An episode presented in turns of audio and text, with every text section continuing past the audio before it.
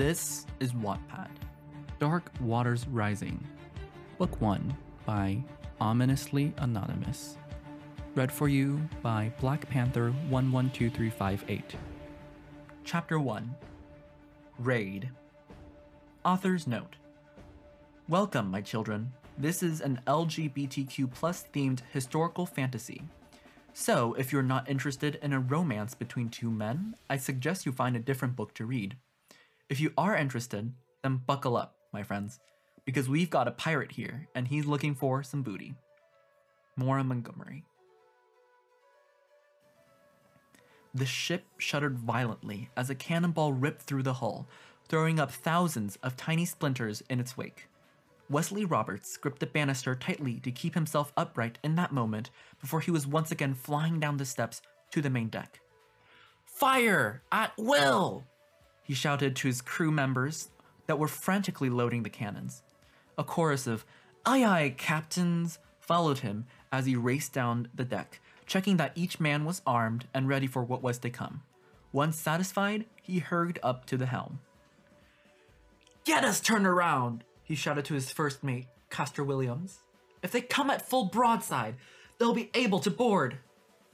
Captain, we won't be able to outrun them, Castor voiced his concerns, doing his best to steer the ship away from the attackers.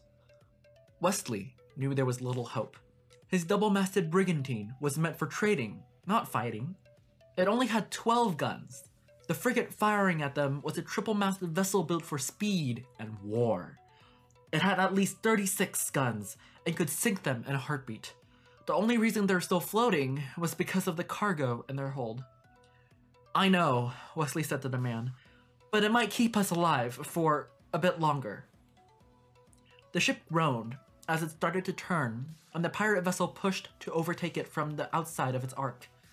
Much to Wesley's dismay, it was catching up. The drooping sails above him were proof that they were losing the wind. Descending to the main deck again, the merchant captain addressed his crew. Prepare to be boarded, he bellowed. That ship out there is the blight of the sea. There will be no mercy from them, and so there will be no mercy from us. Let's show them that the crew of the Queen Adeline would not go down without a fight. Wesley drew his sword from the sheath at his hip with the last words of his speech, eliciting a response of determined cheers from his men. They all knew the odds weren't good. There were only 17 of them.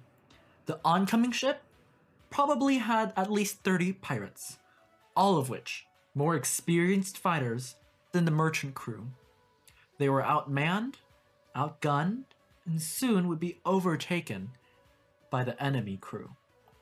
It was an honor sailing with you, Captain, the sailing master, Ash Warren said, standing beside him at the taffrail as they watched the blight of the sea glide up beside them. Cannon still fired from either side, making both vessels tremble from the impacts. However, the frequency of the shots slowed significantly once the enemy crew started swinging onto the merchant ship. Wesley gripped the hilt of his sword firmly as he started to fight the first pirate that landed near him.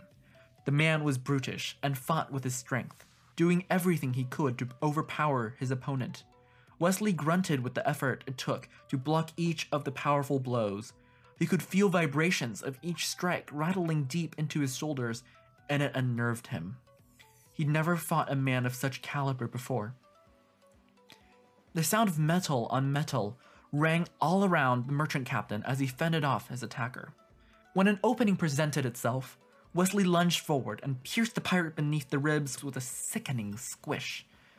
He quickly pulled back his sword and watched the man fall to his knees.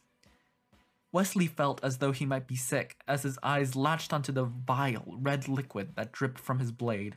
He had never killed a man before today. He had sparred with many, but never had he taken a life. He shook his head to rid the thoughts plaguing his mind. There was no time to contemplate it now. They were still under attack. Wesley's eyes flitted wildly about the scene, an icy feeling overtaking him when he realized that even if each of his men killed two pirates, they still would not win. A few members of his crew had already fallen. Their chances of survival were becoming slimmer and slimmer with each passing second. Wesley quickly brought up his sword again when another man rushed him. He blocked a blow with a clang before reciprocating with a few of his own. After about a minute of intense sparring, Wesley was able to trick the pirate into lunging and creating another opening. The pirate had barely realized what had happened when Wesley slashed his sword across the man's throat. Not bothering to watch him fall this time, Wesley rushed to help other members of his crew. Their numbers were becoming fewer and fewer, and he hated that they were at such a disadvantage. It wasn't fair.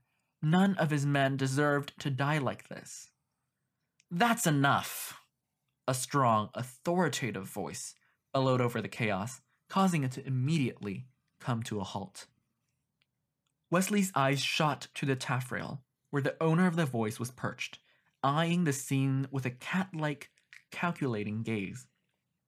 Which one of you calls yourself captain?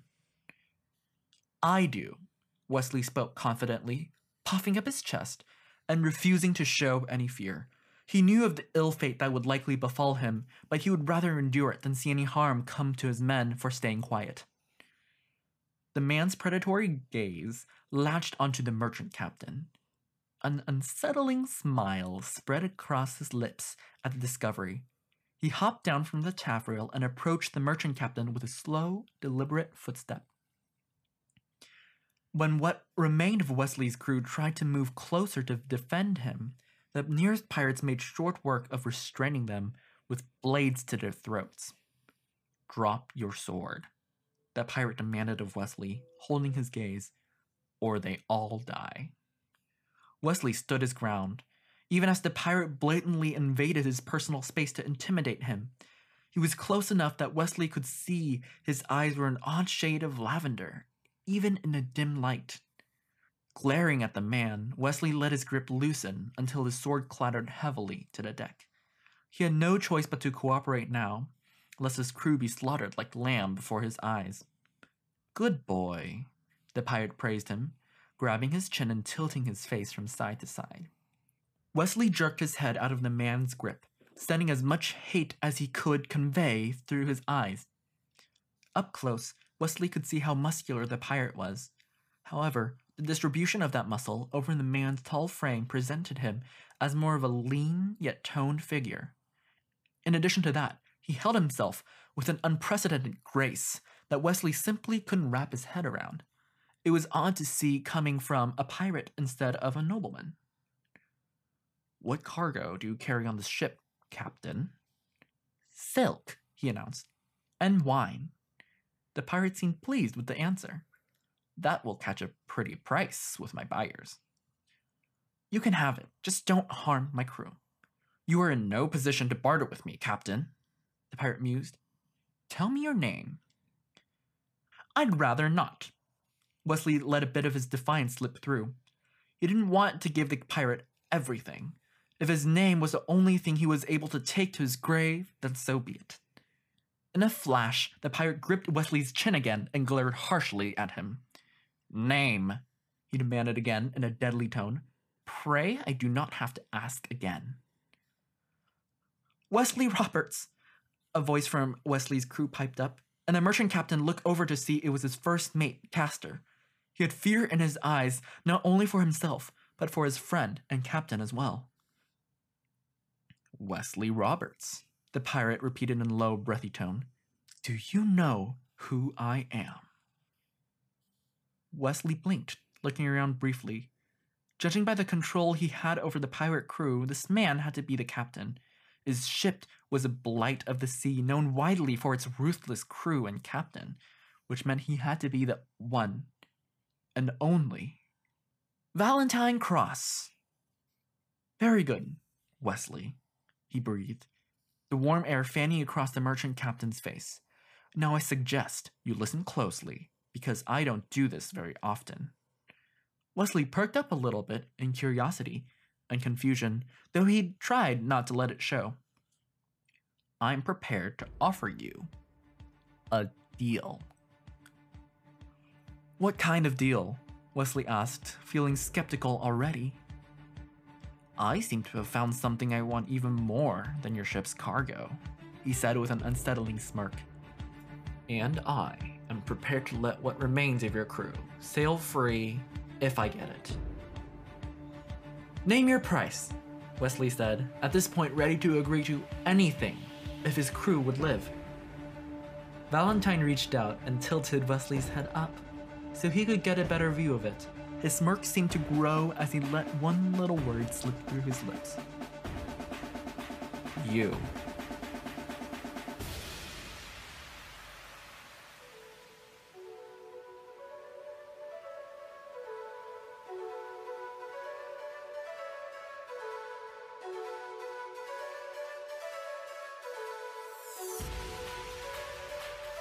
Author's note Who's ready for a pirate filled, historical, and fantastical adventure? Fun fact before I started writing BXBs on this account, my main genre was historical fantasy. Figured I'd make use of all that nautical knowledge I've been gaining through research for one of my other projects to bring you this. This story is set in a random fantasy world, so none of the places, names, or events are supposed to correspond with our world. Thanks for the read. Maura Montgomery. This audio recording has been brought to you by the independent development of author Maura Montgomery at Anonymously Anonymous and Black Panther 112358. Thank you for listening. The music you're listening to right now is from ZRK No Copyright Music, a YouTube channel.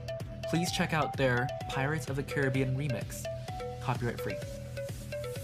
This story has been copyrighted by Maura Montgomery 2020, all rights reserved.